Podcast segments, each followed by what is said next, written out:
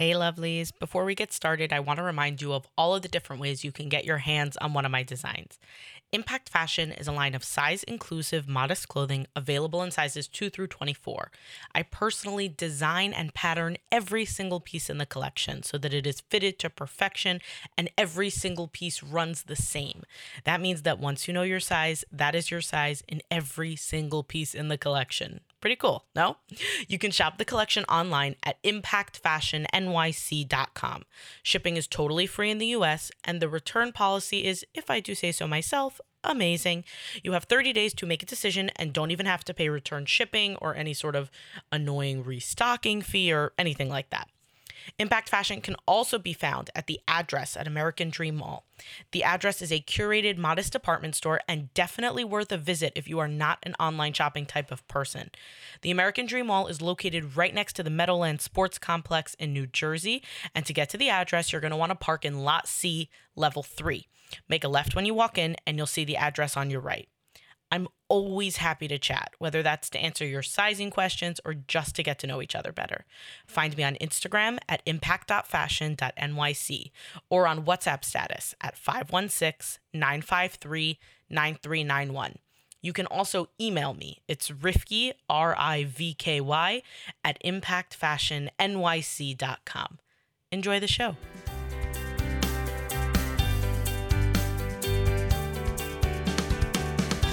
From Impact Fashion, it's Be Impactful, a show about the women making a difference in their own corners of the world.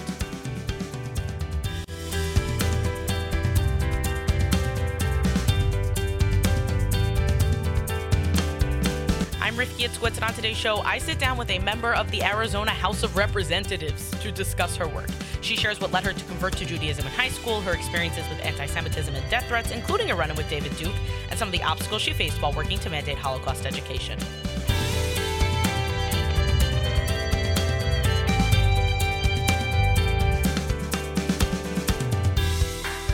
When I think about politics, my brain immediately goes to DC. I'm thinking of big national figures and big national issues. But the truth is, our local governments affect our day to day lives much more, and we often forget that politicians are people too. I sat down with Representative Alma Hernandez of the Arizona State Legislature to discuss some of the issues she's worked on and how she got here. To start off, I would love if you could tell me what you were like as a little kid.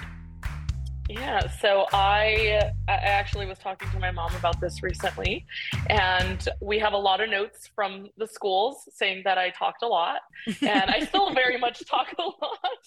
Um, I was someone who, you know, was I wouldn't say troublemaker, but I was always trying to, you know, if my parents said no, I'm like, okay, but why? And always trying to find something to do, and I was very adventurous, and I still very much am, uh, but definitely talkative, um, and. I, in my opinion, very loving and caring about everyone.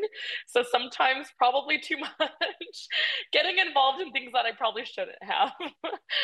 but yes, I was always always doing something. I was always up to something as a kid. I, I, I that does that's like the best kind of good trouble to be in. I think. Yeah. Call sounds... good trouble. Yes. Yeah. yeah. I know that when you were in high school, you um, converted to Judaism. And I would love to hear like how did that how did that happen? How did that, you know, yeah, as, as someone who grew up Jewish, I'm always fascinated as to like how people find us. So uh, I'd love to hear more about that story. Tell tell me about how that came about. Yeah, I'm definitely happy to share that story. So my mom is from Mexico. Um, and my mom's family, they my grandfather, they were Mexican Jews. Um, they grew up in a small town in Mexico um, called Cananea. Um, and my mom comes from a family of 14 brothers and sisters, so it's a very big family. Um, but at that time, the community, you know, being Jewish wasn't really something that was widely accepted and really known. Uh, so my grandfather's family, they actually converted to Catholicism and they changed their last name. So they went from being Cohens to Quinones. So my mother's last name is Quinones. Um, and, you know, growing up, we always, our parents are always very supportive. There's three of us. It's myself, my sister, I'm the baby, then it's my sister who's the middle child, and my brother who's the eldest. And our parents kind of just let us really explore and do everything we always wanted. They still very much support us as well. And it was, I would say, our my freshman year in high school um, we got very involved in the pro Israel world, uh, doing a lot of advocacy with AIPAC. That's kind of how we started um, on political uh, pro-Israel work. And then really, I just, you know, knowing the background of the history of the family, I always felt more connected to Judaism than I did to anything else. Uh, my father is Catholic and um, he didn't grow up religious. He was raised by his grandparents. So it's kind of funny because we all do everything as a family together. So my father goes to services with us and he'll go to literally all the holidays and festivals and everything. So we're very close as a family. And it was my sophomore year in high school. I told my parents, I had a lot of friends in politics that were Jewish at the time and still do. Um, and my parents really, you know, were very supportive when I talked to them and I said, you know, I'd really like to go to synagogue. And they were like, okay. My mom obviously was kind of emotional about it just because she knew the history and the background. Um, and you know, we ended up going to, we found a small synagogue here in town. My sister and I are actually both on the board now. Um, and we just felt very connected and it felt like home. We never didn't, I guess we never felt that we weren't a part of the community, if that makes any sense. Um, so, what I always tell people is like, you know, I feel that I really just came back to my roots um, and came back to my community. Um, but again i've never felt like i was not a part of the community so i just i kind of just it kind of just fell into place um, and i started you know going to services i started going and learning about a lot because obviously I didn't know everything and I still don't. Um, it's it's definitely a learning experience. Nobody does. And it, and Nobody knows all the it, little pieces. Yeah. and it's definitely a journey. Um, but it, it's really a big part of my life. And I think for those that do follow me or or getting to know me a little bit know that you know, being Jewish and my love and support of Israel is something that literally defines who I am. And I'm really proud of that. And I'm just really thankful that my family, you know, we do everything as a family together and that they support me and everything that I do. Um, my sister did as well, just so you know. Um, so I, as a family, we've just always have been so, you know, connected and um, it's it's it's been a great journey and a great experience, and I know that I want to be able to raise my children um, in a Jewish household and really have the, that background and that and that knowledge growing up. And you know i was still young when i when i started all of this and i still am kind of young i, I would say but i, I would say would you're kind nice. of young. I, I turned 30 this year and i'm about ready to retire from politics it feels like. But but it, it's definitely you know like it's, it's been a journey and i love it and it's a big part of my life and i'm very proud of it yeah, and you mentioned that you had already been involved in like politics and pro-Israel activism before that happened. So, yeah. you know, uh, you you were I'm assuming like oh, living like your family is was in Arizona, you were born there and that's yeah. yeah. So how does that happen? Like how does a girl in high school in Arizona start like fighting for Israel? Yeah. So, so, and just so you know, we already knew the background of the family before then. Um, okay. But, so you still, so you yeah. had that connection, but still. Yeah, there was like... a connection. It just, I hadn't gone through the, you know, a formal process or anything. So, um, my brother actually brought me to an event at the JCC. Um, and my brother has been involved in politics since I could remember. He was in high school too. He was three years older. And he kind of just said, Hey, do you want to come with me to some event? And I'm like, Sure. What is it? He's like, oh, it's going to be an event. You're going to be fed. You're going to like it, whatever. So we went. And it was my first experience and kind of introduction to AIPAC and the pro Israel world. And I remember leaving that event thinking, a country so small having to constantly defend itself, right? Like, how is that even possible? So that's me being, you know, very young in high school, a freshman in high school, trying to understand why we even had to have that why there's even an organization. At that point i'm like why is there why is this even a thing? Like why do people not like israel? And that's kind of how it started when i was very young and very naive about everything. And um, yeah so i i went to that event. I fell in love with the organization. I became the the I got very involved. I still am very involved in pro Israel in the pro Israel work and advocacy. Uh, but it all started because my brother took me to an event when I was in high school. And he is also super political, and I'm pretty sure that you three. I'm skipping ahead, yeah. but you yeah. are you are the first siblings to all be in the Arizona House of Representatives, right? Yeah, I feel bad for my parents sometimes. uh, it's it's a lot coming from a very political family. It's um you know, I'm really proud that my my brother kind of paved the way for us. Um, to be quite honest, he he's he's the reason we got involved, and he's the reason that we remain involved. Um, and yeah, he ran for office when he was 21 for a school board, and then um, it kind of was you know history from there. Then I ran, and then now my sister ran, and uh, we're all in politics, and we love what we do, and we still very much try to do things that we enjoy and that keep us sane. So me and my sister actually run Moishe House here in Tucson.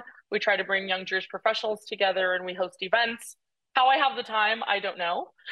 or how we have the time, I have no idea because I'm back in school full time as a law student and I am in the legislature for full time and traveling and living between two cities and I still somehow find a way to bring young Jewish professionals together here in my city. And it's it's definitely a challenge, but it's a big again, it's a big part of who I am in my life. So I try my best here. Yeah, everyone's just gotta. So you, you just have to like carve out time for the things that kind of fill your cup in that way, and yeah, and if that's what it does, then then that's what it does. And who needs sleep? It's overrated. Right. Correct. You you have been in politics for a couple years now. You were elected in 2018, right? Yes. Mm-hmm.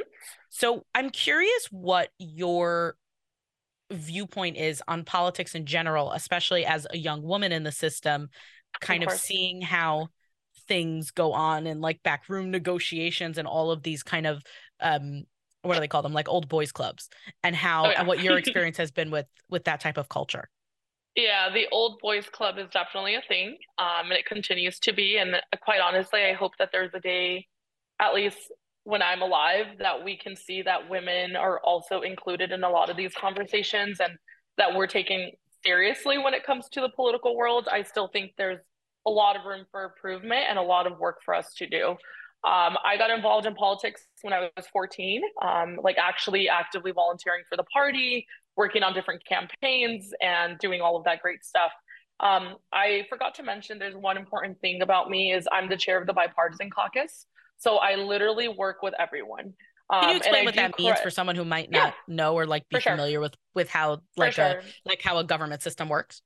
For sure. So obviously in the US we're built on a two-party system. We have Democrats and then we have Republicans.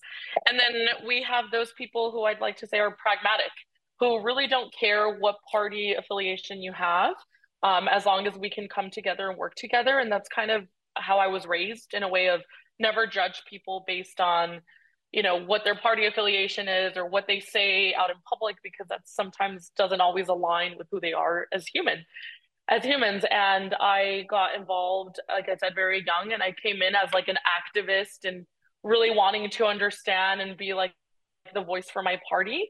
And i realized that there's so much more we can accomplish when you work with people even if you don't always agree and that's kind of how I've taken it. You know, I've been the chair of the bipartisan caucus now for four years. Um, I will say that I credit my pro Israel advocacy in allowing me and being able to understand this space and this world of bipartisanship. Because when two parties are just hating each other and not getting anything done, that's counterproductive and it's not good for anyone.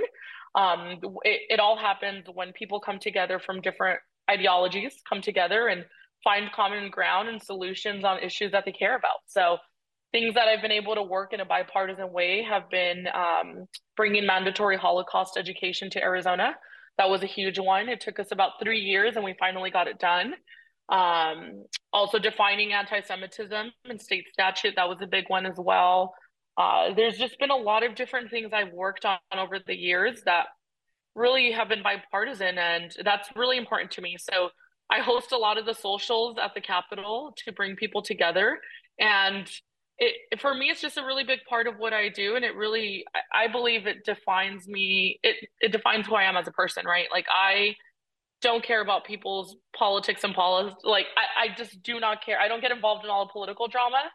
I'm very fair and I'm willing to work with anyone as long as there's mutual respect. And that's kind of been my philosophy. And I think that's really what has helped me be successful in politics um, I learned very early on, and a lot of people my age that are younger, you know, a lot of the activists, I tell them all the time, like, I came in as an activist. Like, I totally get it. You want everything. You you you want it your way or the highway, and it took me some time to realize that that's not effective and we need to we need to be better for our own communities and really just in general it, it's so much better it's such a healthier work environment when you're able to treat people with respect and as human so Right. I mean, that's also the, I have a, a life rule that people who listen to the podcast regularly have already heard, and that boils down to don't be a butthead. And it yeah. And literally. that's pretty much that's that's basically what you're saying. You know, if we can find common ground, then we can work together to accomplish things. And some of the things that you mentioned are so fascinating to me because they almost seem like things that we shouldn't need to say or to fight for and yet these were sense. things right like these are things that yeah. you had to that you had to work on and i and i'd love to talk about these two issues the the mandatory holocaust education that you mm-hmm. um that was a bill that you passed and it made arizona only the 16th state to mm-hmm. make holocaust education mandatory which is mind-blowing to me because like this is history this should just be there um what were some of the obstacles to getting something like this passed and, and why did you think it was so important? Yeah, yeah so uh, i will i will start with why i think it was important and then the obstacles because the obstacles there's a lot of it. Why it's important truly it, and it's not just because i'm jewish and just because i care about the jewish community.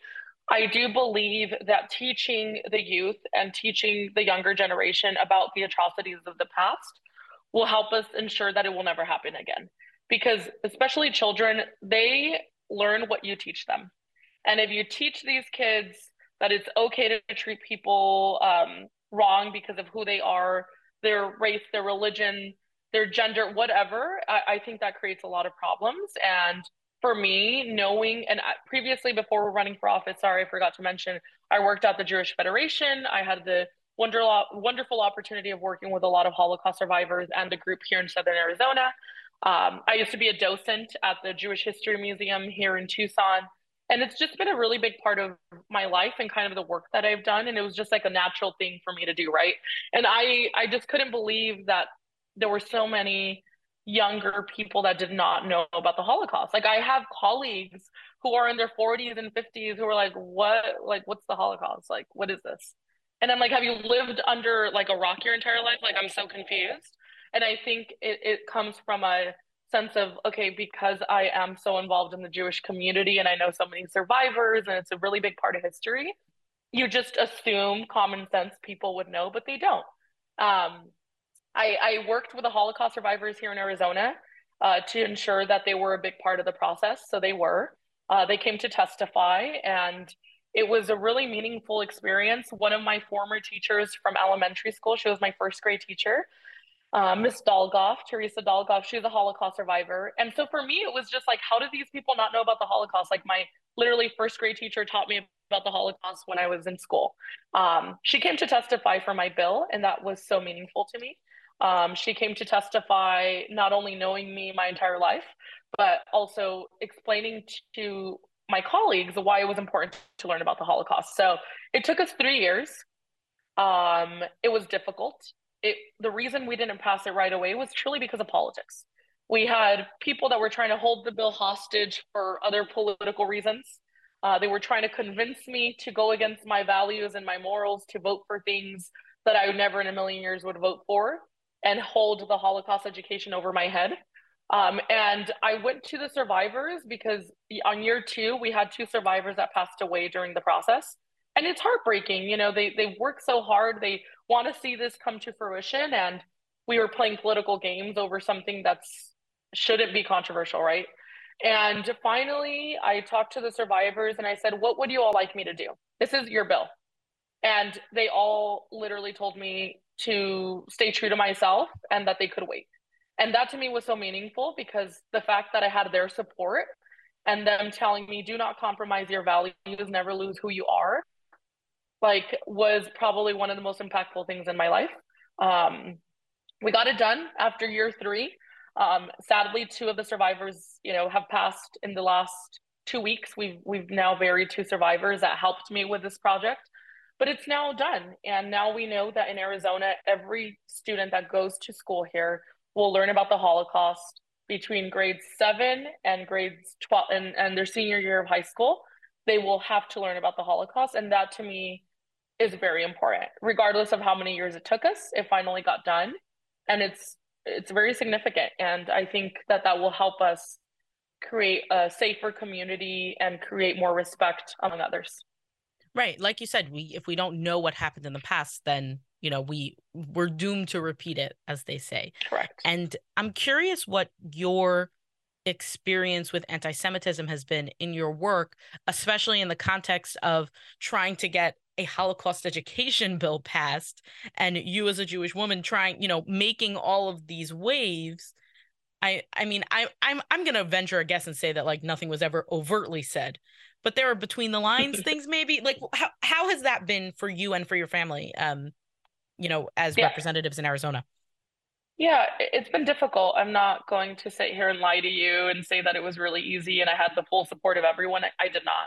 Um, I have been accused of only doing, oh, her Jewish things. Um, oh, she only cares about the Jews. That's all she ever talks about is the Jews. Um, I had a colleague that made comments on the floor um, like she's trying to take us back to Germany and the th- like all of these just really inappropriate comments that were said by other elected officials. Um, and people who were just like, well, it's not really important. Like you Jews already have like you already do all this, you, you control everything. Like, why do you care now about like children's education, right? So that was very hurtful. I'm not I'm not gonna pretend it wasn't. It definitely was hurtful and just it there was a point where you know I, I, even I even got emails like very threatening emails from people. Um, it, it got really bad at some point um, because at the same time we were we were looking at legislation around vaccines. This was like right during COVID, mm. and people would come in shouting at me in committees, call, saying that I wanted to start another Holocaust, that I'm trying to force children into concentration camps, like using all of these really inappropriate and just uncalled for uh, comments and statements that were being made towards me. And just watching and seeing that none of my colleagues ever stood up for me was really hard. Um, so yeah, it, it, was difficult. You know, I've experienced anti-Semitism since the first day I announced I was running. Um, the first day that I announced I was running, David Duke somehow found out and um, sent all of his trolls, you know, to to troll me on social media. That was tough. I got death threats. Um, it was it was a tough it was a tough time and I didn't really realize how bad it was until my sister decided to run for the legislature this past session and people literally refused to sign her petition to get on the ballot because she was related to me. They were like, "Oh, well, we're not anti-Semitic, but you know, your sister and oh, your your guys' support for Israel." And that's literally why people refused to sign her petition to get on the ballot. And I didn't realize, I guess I didn't realize to the extent of how it affects a family until we actually were paying close attention this last election. Um, people just slamming doors in our face because, oh, they read an article that I wrote, or your sister, you know, said this about about the Jewish community, and we just don't agree. So, yeah, it, it definitely follows you, and it's difficult when your entire family is involved in politics. Um, I think it's a sometimes people say, oh, family should be off limit. Like, I don't think we should be going after my colleague's family um, or any of my colleagues. Really, I think it's just wrong to go after people. But it makes it very interesting when it's people say it's it should be off limits, but then your entire family is in politics. Like, how is that off limits? Does that make sense? Right. Way? It's it's hard, so, yeah. you know. You know, it, we kind of understand that, like, you don't talk about like someone's kids or something like that. But if your yeah. sister's a public figure, then and your brother. Right and your brother and like they're kind of fair game so yeah it gets it can get a little bit murky. I i want to talk about death threats for a second. Yeah. you like you said you had this experience where after you ran david duke of all people somehow found out probably has like a google yeah. alert for jews or something. Right. And um and and it got really nasty. Yes. Take me back to that time. What what was that like? And and how do you even yeah handle things like that? Yeah, so um it, it, was really difficult because I, I did have to go off social media for some time. They had we had to get um the police involved and there was an investigation. Um we the Southern Poverty Law Center actually put it on one of the they they were they were ensuring that they were doing they're on their end like tracking all of this that was happening to me which i never in a million years thought the southern poverty law center would be involved in something like this. Um, and it's because they realized that they were attacking me for being mexican and jewish. Um, and that falls into the work that they do. So that was that was kind of like my you know i guess wake up call that politics can be really dirty sometimes. Um, I think they thought that they would scare me, and I will be very honest. I was scared at the time it happened, and then I realized, you know, at the end of the day, I have to keep doing what I'm doing, and if their goal is to silence me, it's not going to happen. And I, it, it was a tough time the first week, week and a half um, you know, in the family, we talked about potentially hiring like security, and we have to do all of that on our own. That's not covered by the state, by by the way. Um, and I just decided that I had to live my life and not be in fear. Um, and I just told my parents, like, you know, it, it, it you you can't live in fear, and I'm not just going to stay at home because I'm terrified to go outdoors. And at the end of the day, if someone wants to do something, they're going to do something. You're right, but I I have I feel a very strong sense of like community, and I quite honestly am not. Uh, it, it, was tough, and I know that it would. It really affected my parents. I will say. Um, yeah, that must be to this awful. day.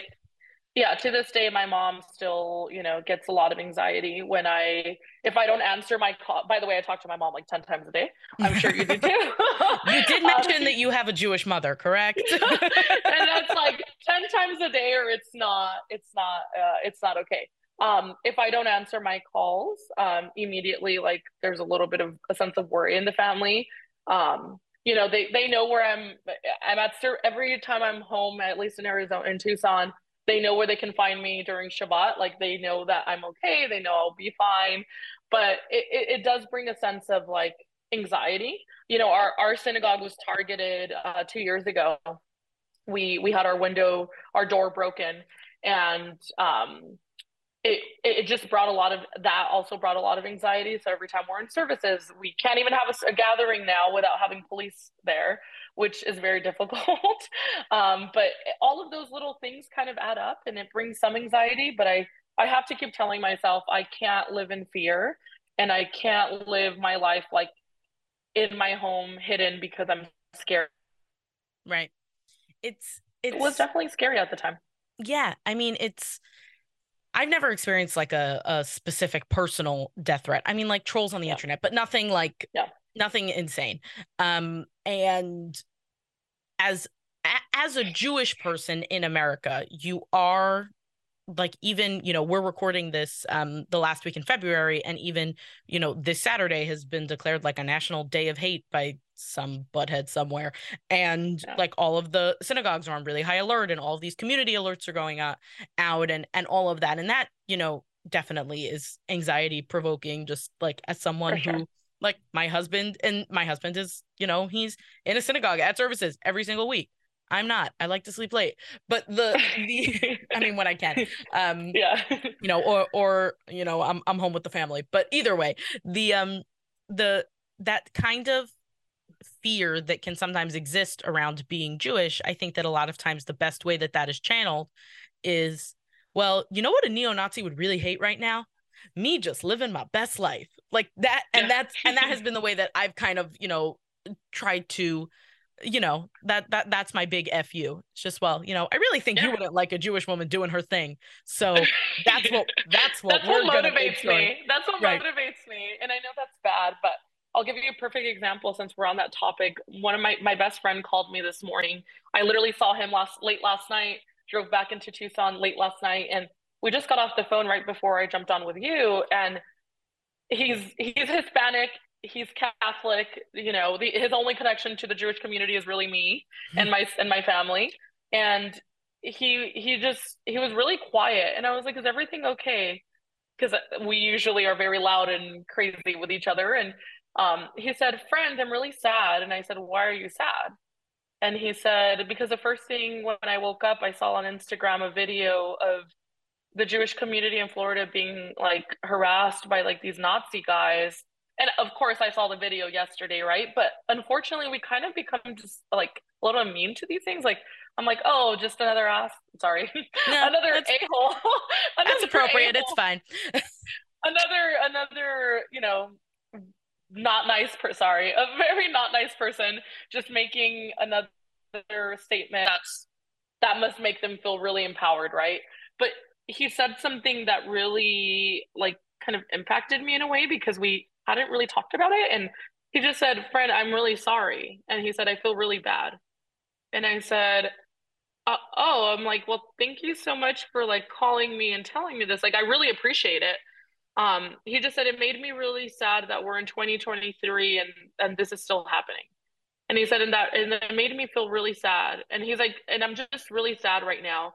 And it just kind of made me feel and made me think in a way of so people do understand what it feels like, right? Right. like it it sucks. And I I saw the videos yesterday and they were horrendous and it, it feels terrible. And even like what I always say, I'm like, a Jew is a Jew, regardless of where they are, where they live. And what happens in Florida still has an effect on what happens in Arizona and people all over the world. And it is hurtful um, to see those things happen. And especially when the, you know, the community that's targeted the most is those that are very much, um, you, they can't hide that they're Jewish, you know, they're Orthodox and people target them and it's, it, it, it hurts. It, it's, it's crappy. And yeah. I do feel terrible about it. Yeah. Yeah. It's the kind of thing where when you get that reaction from people who are outside the community like you said his only connection to to judaism is through you it kind of i think that we almost get used to it that like it's people have hated jews for a very long time and they will long after you and i are both gone. It's just part of the way of the world. And th- realizing that like oh wait no that's not normal. That's not a thing that we should accept. That's not a thing that we should stand for. Um and having that outside view to kind of remind us of that. Um, you're right. It does it does make me a little sad, but it also is it's it's a little bit of a different perspective. And then you know when you think about anti-Semitism and and all of that, you like you mentioned earlier, one of the uh, bills that you had passed defined anti-Semitism. Why do we need definitions around these words? Like everyone just yeah. knows anti-Semitism is not liking Jews. Why is it important to yeah. to codify that? Yeah, for several reasons. One, the way that the law that law enforcement looks at it, the way that it's viewed, um, and the way that statistics are are kind of like jotted down, right? So, if something happens currently in Arizona, we do not have a definition for anti-Semitism, which was very problematic because anytime anything happened in the Jewish community or a report was made, it just fell into like um, I for, I forget what statute it, it was labeled as like harassment or something, which is fine because essentially it is.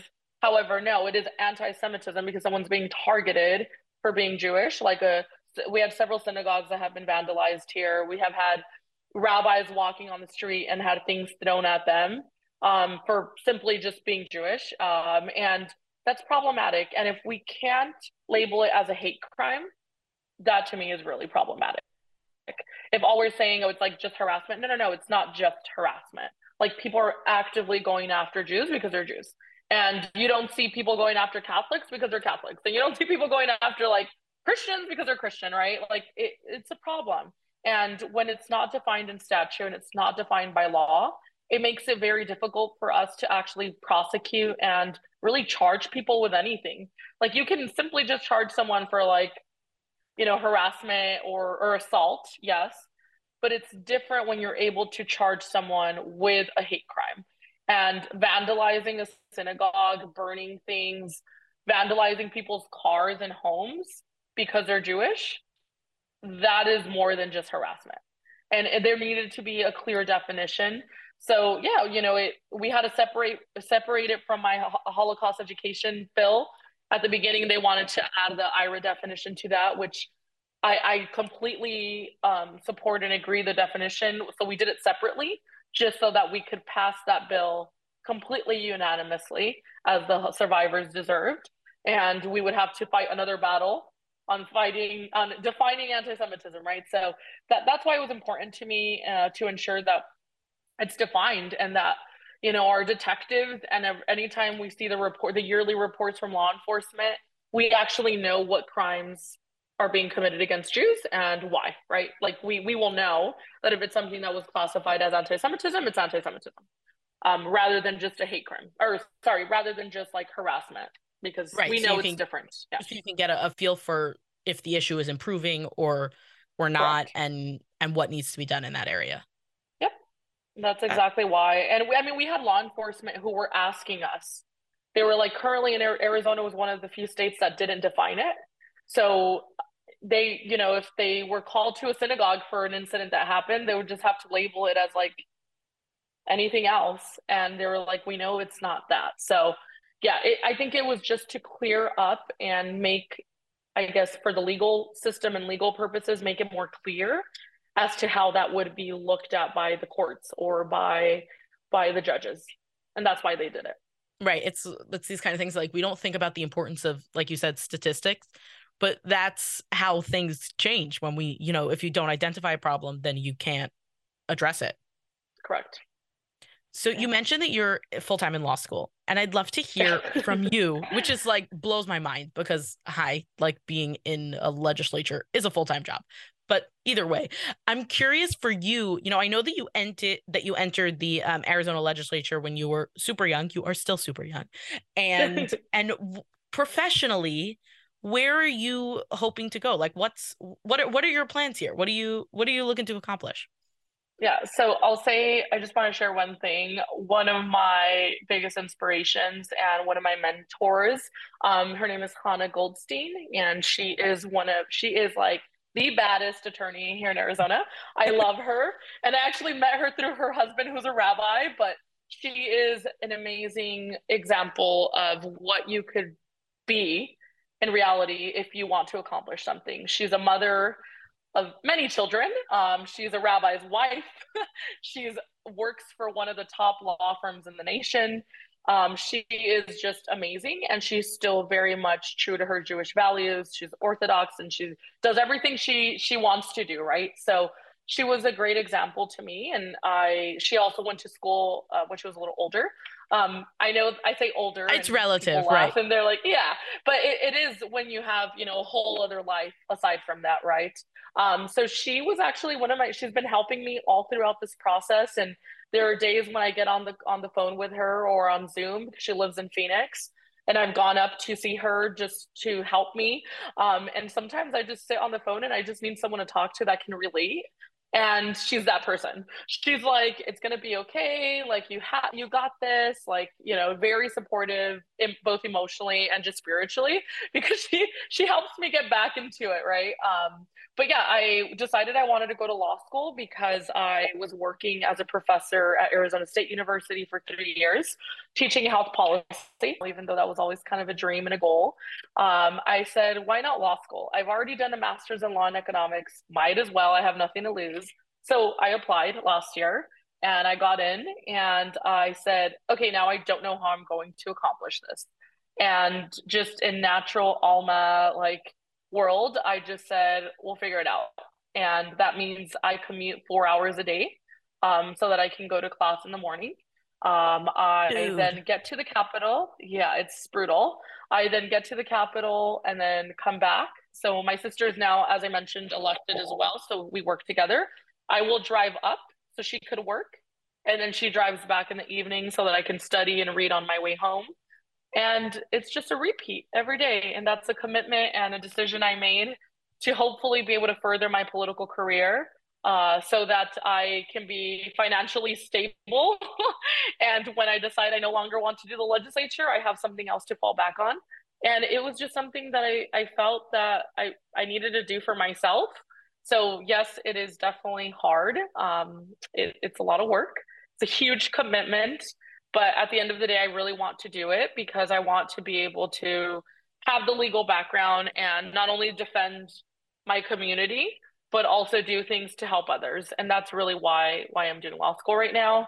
It's not easy. It's very stressful. But at the end of the day, uh, you know, nothing in life is easy. and my life has literally been a journey since I was born. So might as well just add more things to it. So, you know, it's been it's been quite the quite the challenge though. and has. I wish you the the best and all of the luck with it. I mean, that is such a huge commitment to take on, especially with everything else that you have going on. And I love how you called it a fallback plan, which is awesome. I think that I think that like that more than anything shows the type of person that you are, who's just not afraid of a challenge. That law school is like, whatever, my plan B, it'll be fine.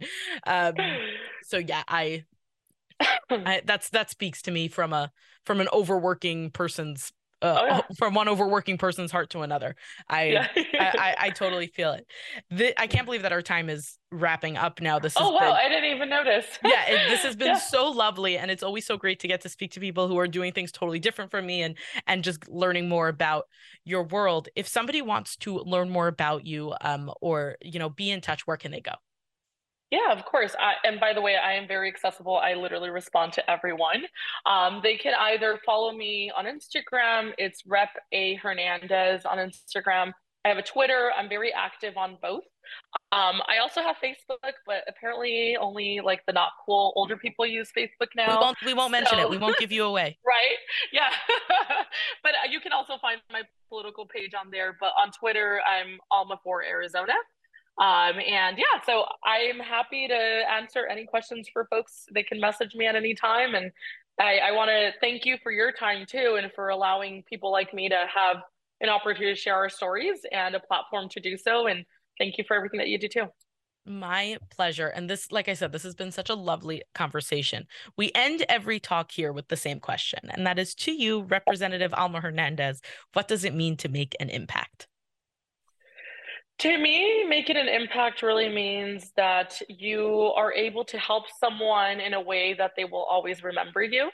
And that for me is something that, you know, people, like I mentioned earlier in my talk, like having the Holocaust survivor who was my teacher in first grade, she made an impact in my life and it turned into something positive because I was able to help do something that she in like dreamed of having seen done. And I, I just, you know, it's pe- those people that leave an impact and imprint on your life. Um, that that to me is is what it means to to leave an impact. I love that. Thank you so much for coming on today, Alma. I really appreciate it. Thank you. Thanks for listening. If you'd like to learn more about Alma, her links are in the show notes. On the last episode, I spoke with Miriam Schulman. She shares her story of becoming an artist and turning her art into a business and book. Listen to it wherever you're hearing this one. The Be Impactful podcast is a project of Impact Fashion, the clothing line I created because I believe that we are all deserving of the beautiful things life has to offer. See my modest designs that are available in sizes 2 through 24 by going to impactfashionnyc.com. Access all of that by swiping up on the cover art. There are currently 19 people listed by Ora Agunot as a recalcitrant party. View their names, photos, locations, and details of their cases by visiting getora.org slash recalcitrant parties. The episode art was designed by Michelle Moses. Original music composed by Nissan Fetman. This episode was produced and hosted by me, Rifki Itzkowitz. Catch me on Instagram and Facebook at impact.fashion.nyc. As always, here's to making an impact together.